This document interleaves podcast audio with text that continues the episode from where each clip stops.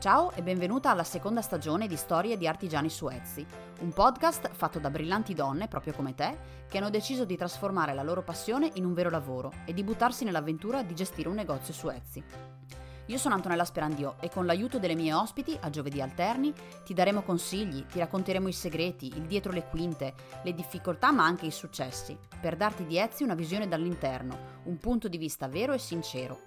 In questa nuova stagione con una novità, le interviste si alterneranno tra artigiane ed esperte in vari settori, che porteranno la loro esperienza e il loro sapere per aiutarti ancora di più nella gestione della tua attività online. Per non perderti le storie di queste grandi donne, iscriviti al podcast oppure alla newsletter, cliccando il link che trovi nelle note di ogni puntata, oppure andando sul mio sito antonellasperandio.it. Adesso cominciamo però! Ciao, come stai? È un po' che non ci sentiamo qui sul podcast, quindi mi sembrava proprio il caso di spiegarti come mai ho voluto riprenderlo in mano. Beh, lo sai, come ti dico sempre, io adoro il podcast. E poi so che molte creative sfruttano i momenti di produzione per ascoltare la radio o guardarsi qualche serie. E allora ho pensato perché magari non fare un podcast che potrebbe anche dare qualche spunto in più. Come ti dicevo nell'introduzione, quest'anno ho voluto arricchire un po' questo podcast, aggiungendo anche le interviste alle esperte. A giovedì alterni intervisterò un'esperta in un settore diverso, dai social alla gestione del negozio, dal mindset agli aspetti fiscali, insomma tutti quegli argomenti che ruotano intorno al mondo della vendita online, di cui si cerca sempre un sacco di informazioni, ma non sono mai precise, non sono mai tutte nello stesso posto. Quindi ho pensato che oltre a conoscere le esperienze di altre artigiane come te, potremmo imparare qualcosa di nuovo e utile che potrebbe magari dare una spinta al tuo business su Etsy. Ancora non ti svelo chi saranno tutte le ospiti, però se hai qualche domanda mandamela via mail o in DM su Instagram. Se sarà l'argomento di una delle interviste, farò la tua domanda all'esperta e avrai la risposta direttamente da lei. Quindi dai allora che ci chiariamo i dubbi. Bene, doverose introduzioni finite direi. Adesso possiamo passare alla prima puntata della nuova stagione di Storie di Artigiani Suezzi, con la mia prima ospite. Chi è, ti starai chiedendo? Beh, è Silvia. Ma quale Silvia? Beh, Silvia Lanfranchi, la quiet coach più rosa bionda del web. Ciao Silvia e benvenuta a Storie di Artigiani Suezzi. Io sono strafelice di averti qui con me e grazie ancora di aver accettato questo mio invito. Grazie a te ancora per l'invito e sono felicissima di esserci. Grazie, grazie ancora. Io, come ti dicevo, ti, ti conosco, ti seguo da, da, un bel po', ero una delle tue prime acquirenti di B-Unique. Lo so, lo so. Mi ricordo il tuo nome. bene, bene, bene. E quindi però potrebbe esserci ancora qualcuno che, che, non ti conosce, quindi ci racconti chi sei, la tua storia, come, come sei arrivata a fare la coach. Ok, la storia è abbastanza lunga, nel senso che parte da quando ero bimba, perché adoravo i negozi di arredamento e quindi diciamo sugli 8-9 anni io ho deciso che avrei fatto l'architetto da grande e alla fine l'ho fatto, perché comunque ho fatto l'università, ho fatto architettura, mi sono laureata, ho preso l'abilitazione ed ho fatto l'architetto per una decina d'anni. Andava tutto abbastanza bene, anche se piano piano la gioia di fare l'architetto stava un po' scemando perché non ero in un mondo ideale dove io continuavo a progettare le mie casette tutte belle, ma c'era gli uffici tecnici del comune, tutte le leggi da seguire, quindi capisci che a un certo punto la magia un pochino inizia a perdersi.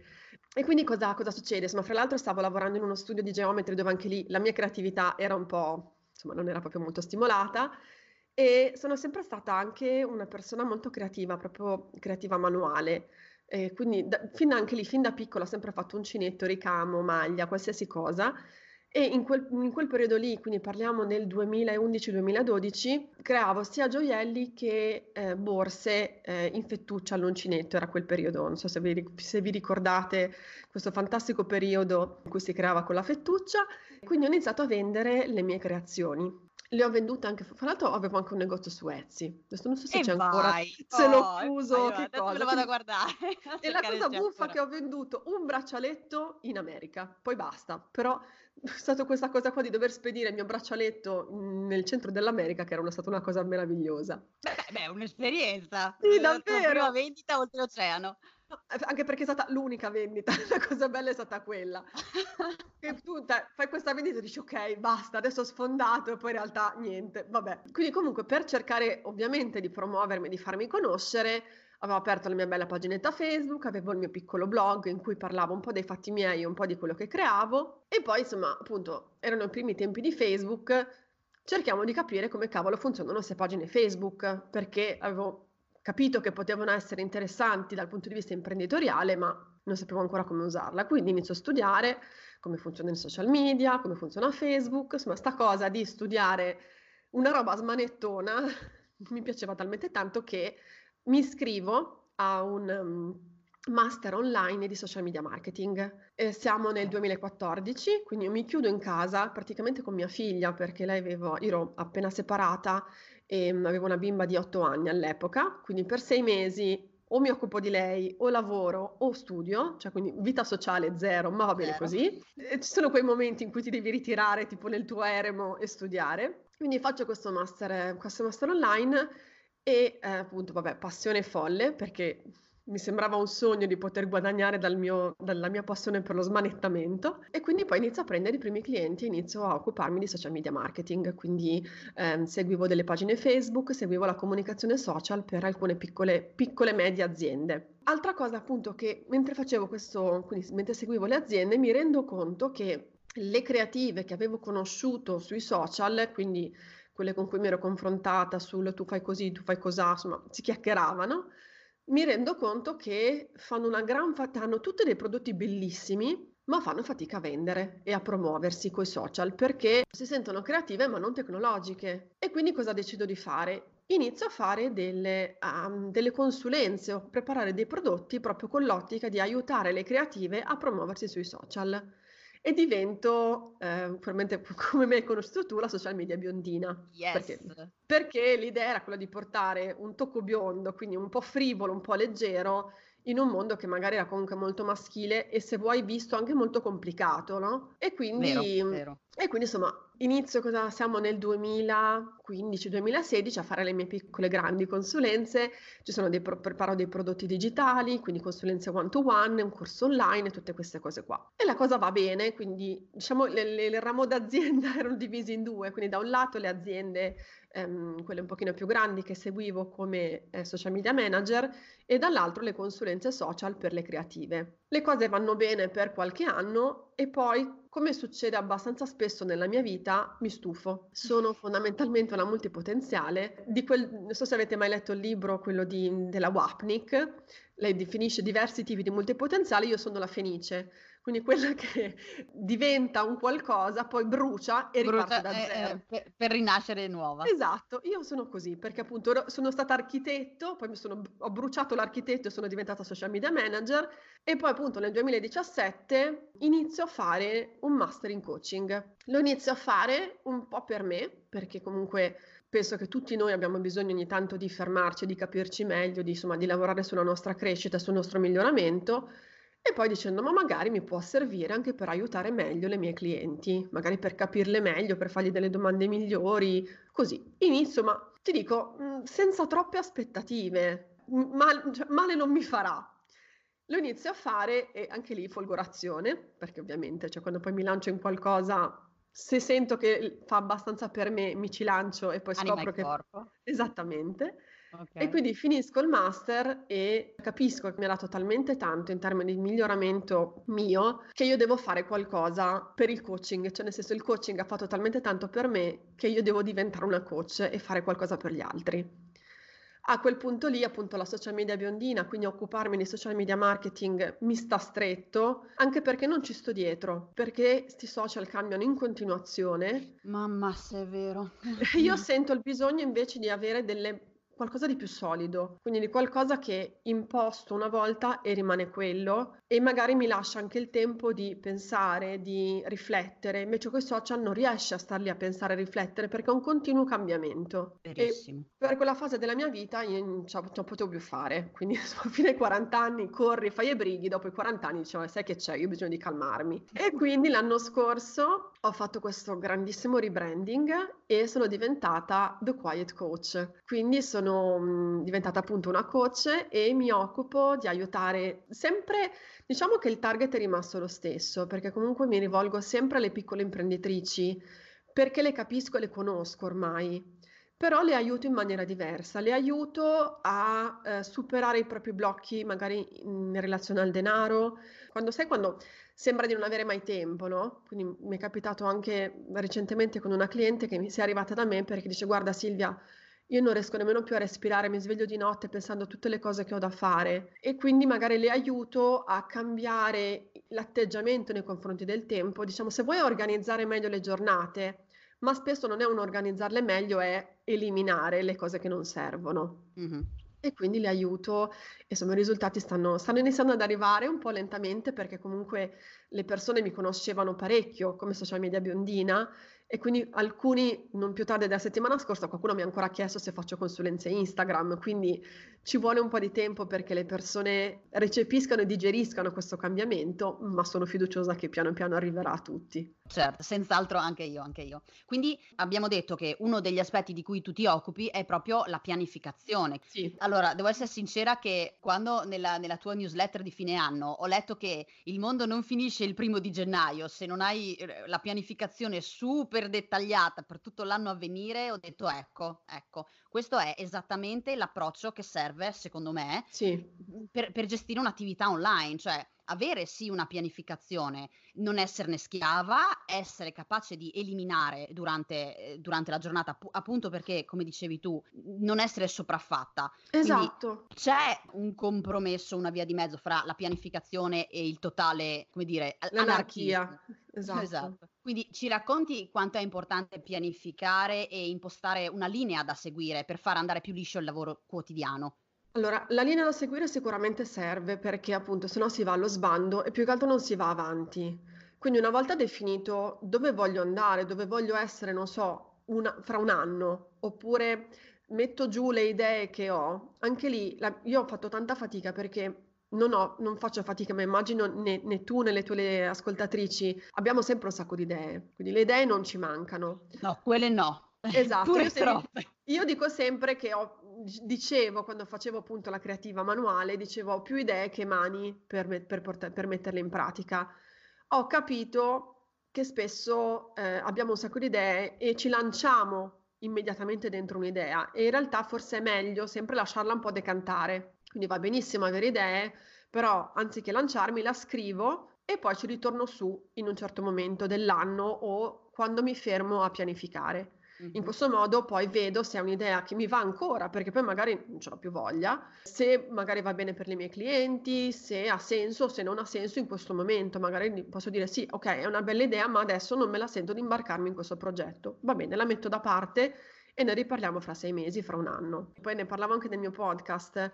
Io mi fermo ogni eh, tre mesi a fare analisi e pianificazione perché ho visto, insomma, nonostante tutto quello che molte guru della pianificazione dicano, che quindi bisogna assolutamente pianificare nel dettaglio tutto l'anno che ci troviamo di fronte, se io inizio a gennaio o a, dicembre a tentare di pianificare fino a dicembre dell'anno successivo, è veramente come se facessi con la sfera di cristallo e tirassi un po' le cose a caso, perché io ho visto che in un anno cioè, la vita può cambiare completamente. Esatto, so- sono molto d'accordo e questa cosa della, della tua pianificazione a 12 settimane mi ha veramente eh, come dire, alleggerita, cioè sì, esiste esatto. poterla fare, ma non è che devi guardare fra 12 mesi avanti, è vero, la vita, la vita stessa cambia, al di là sì. del post del blog che voglio scrivere fra due mesi. Eh, io, guarda, c'era una um, business coach americana che diceva il fatto di se tu pianifichi come sei adesso, per i 12 mesi successivi è come se tu ti bloccassi a come sei adesso.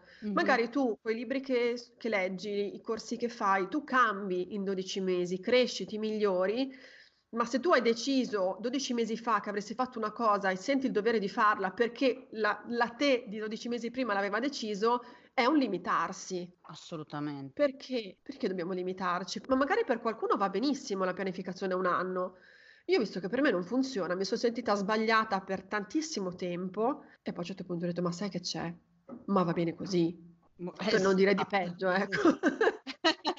Esatto, esatto. No, sono, sono, sono molto d'accordo e ti dico, mi ha, mi ha proprio alleggerita tua, sì. questo tuo concetto del 12 mesi, perché proprio l'anno anche per me diventava veramente lungo. Però, per dire, io conosco delle artigiane che non programmano affatto, cioè vanno, vanno proprio molto a braccio, come, come, si dice qua, però i risultati sono buoni in ogni caso. Quindi mi chiedo, è, è veramente indispensabile pianificare o, o si può portare avanti un'attività che sia online, ma anche no, che sia anche un negozio fisico, anche senza programmare nemmeno un minimo? Allora, magari per qualcuno funziona anche. Il problema è lo stress. Quindi se tu riesci a non programmare nulla, i risultati ti soddisfano e non sei stressata, va benissimo. Ottimo. Se invece non dormi di notte perché eh, hai le ansie, ehm, fai le cose eh, seguendo quello che fa Tizza, quello che fa Kaya o oddio devo fare qualcosa assolutamente perché non sto guadagnando abbastanza, allora forse c'è qualcosa che non va.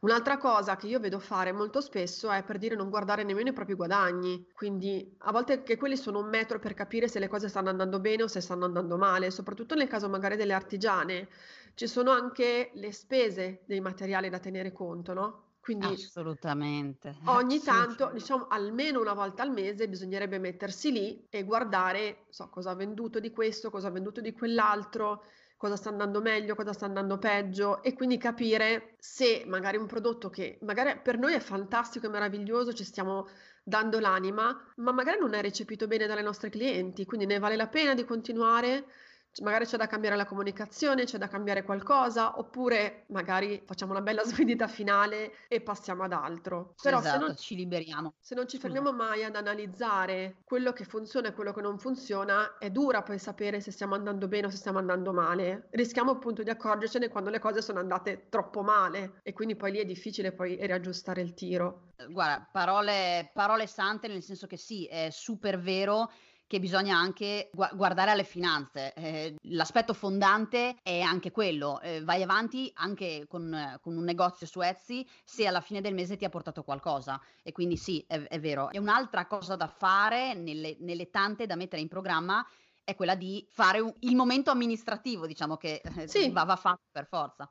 Sì, sì, sì, poi anche quello si può renderlo magari più piacevole possibile, non so, una bella candela, una tazza di tè, cioè puoi renderlo come se fosse, non so, un appuntamento col moroso, eh, è l'appuntamento con le tue finanze, magari. Oh, questa, questa, ci piace, questa la adotto, questa, questa, la faccio subito proprio. Anche per me è un momento che non è proprio piacevolissimo, però ahimè, eh, sa da Alla fare. fine sai cosa? A forza di farlo diventa neutro. Se tu lo fai ogni tanto con l'ansia, cioè, oddio, chissà cosa vedrò, chissà cosa troverò Ovviamente non è che ti ci metti un, un esatto, con un bel intento. Invece se inizi a farlo sempre, capirai che ci sono volte che le cose non vanno tanto bene e volte in cui le cose vanno bene, quindi ti ci metti con un altro spirito. Quindi sai che se questo mese le cose non sono andate bene, hai tempo per correggerle, hai tempo per migliorare e capire, anche per questo che poi eh, pianificherai il mese successivo o i mesi successivi con un altro spirito e sapendo dove stai andando. Quindi esatto. non, vai avanti a testa bassa o con tipo lo struzzo con la testa nella sabbia, vai avanti sapendo bene dove stai andando.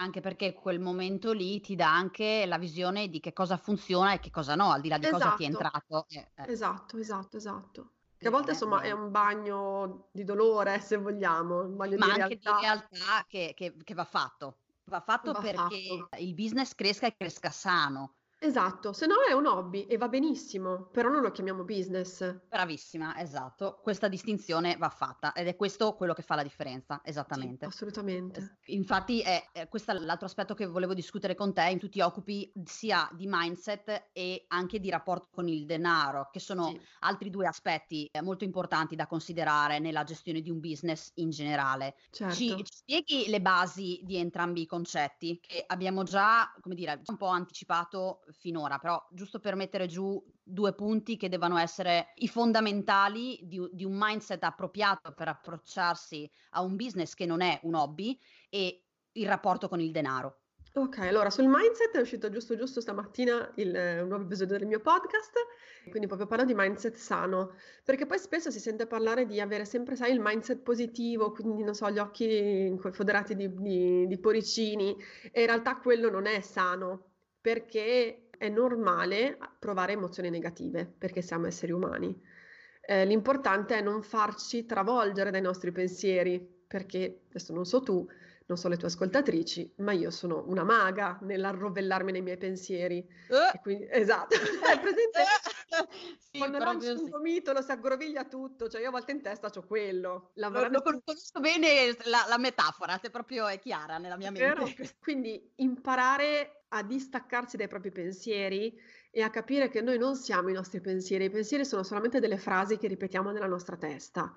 E quindi come abbiamo creato dei pensieri che non ci servono, perché sono pensieri negativi, che quindi non ci servono, non ci aiutano a migliorarci, a progredire, possiamo cambiare questi pensieri e trasformarli in pensieri o neutri, che quindi non ci fanno male, non ci fanno bene, diciamo che comunque almeno non ci, non ci penalizzano, ma trasformarli magari in pensieri migliori, più positivi, più propositivi. E quindi il lavoro sul mindset è questo, quindi è trovare nuovi modi per approcciarsi alle cose e approcciarsi ai nostri pensieri.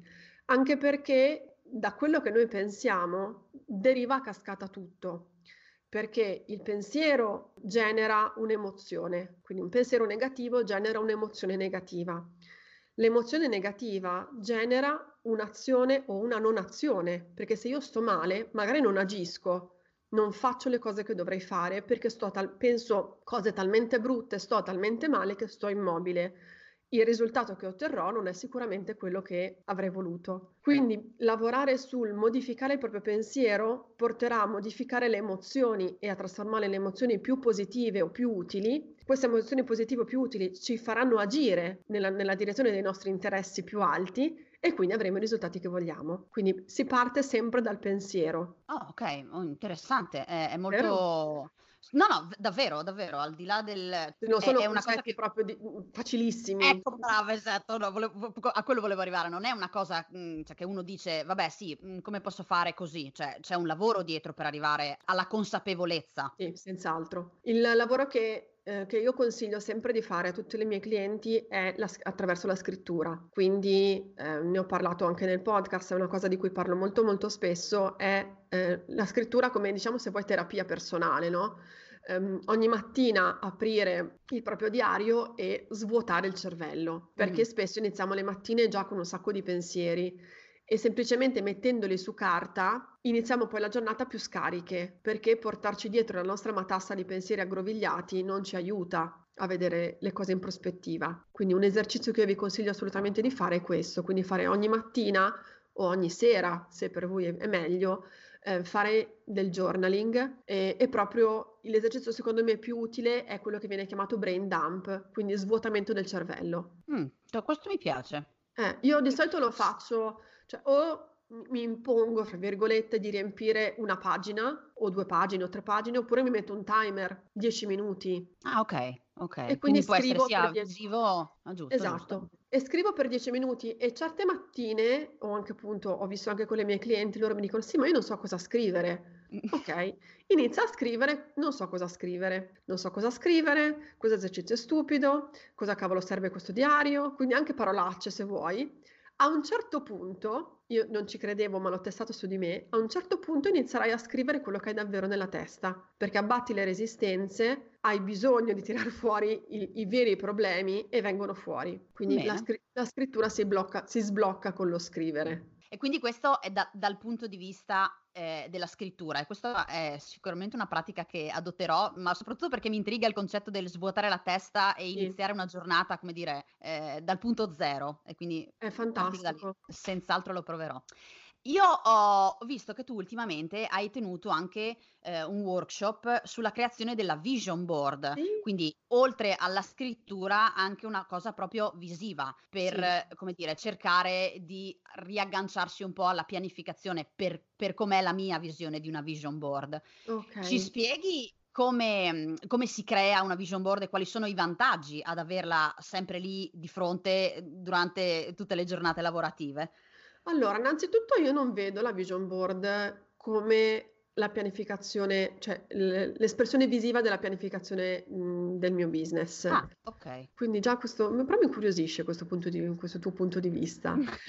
Ehm, allora no, durante il workshop abbiamo lavorato tantissimo, proprio fatto lavorare le ragazze sulla loro identità. Siamo partite dalla, dall'idea di successo, quindi ok, vuoi avere successo? Che cosa vuol dire per te avere successo? Perché magari per me vuol dire una cosa, per te ne vuol dire un'altra. E bisogna partire dall'avere chiaro questo concetto. Una volta che io so che cosa vuol dire per me, devo capire come, come ci posso arrivare e che tipo di persona devo diventare per arrivarci. Mm. Quindi la me stessa che avrà successo, come sarà? Come si alzerà al mattino? Che cosa mangerà? Come sarà la sua giornata ideale? Che cosa farà? Lavorerà? Non lavorerà? Se lavora, che cosa fa? Se non lavora, che cosa fa? Quindi eh, siamo partiti proprio dipingendo la nostra giornata ideale. Fatto questo, abbiamo eh, lavorato sulle cose che questa nostra futura persona di successo eh, vuole fare giorno per giorno. Quindi non so, voglio leggere, voglio passeggiare, voglio so, l- farmi le carte oracolo ogni mattina, voglio scrivere un post per il blog ogni giorno,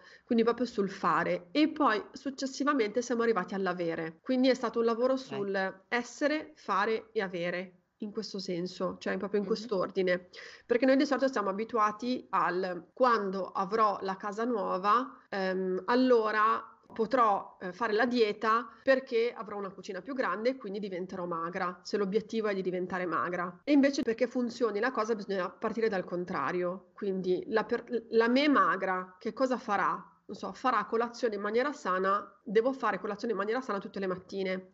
Quindi inizio da oggi con quello che ho, anche magari con una cucina piccola, a fare colazione sana.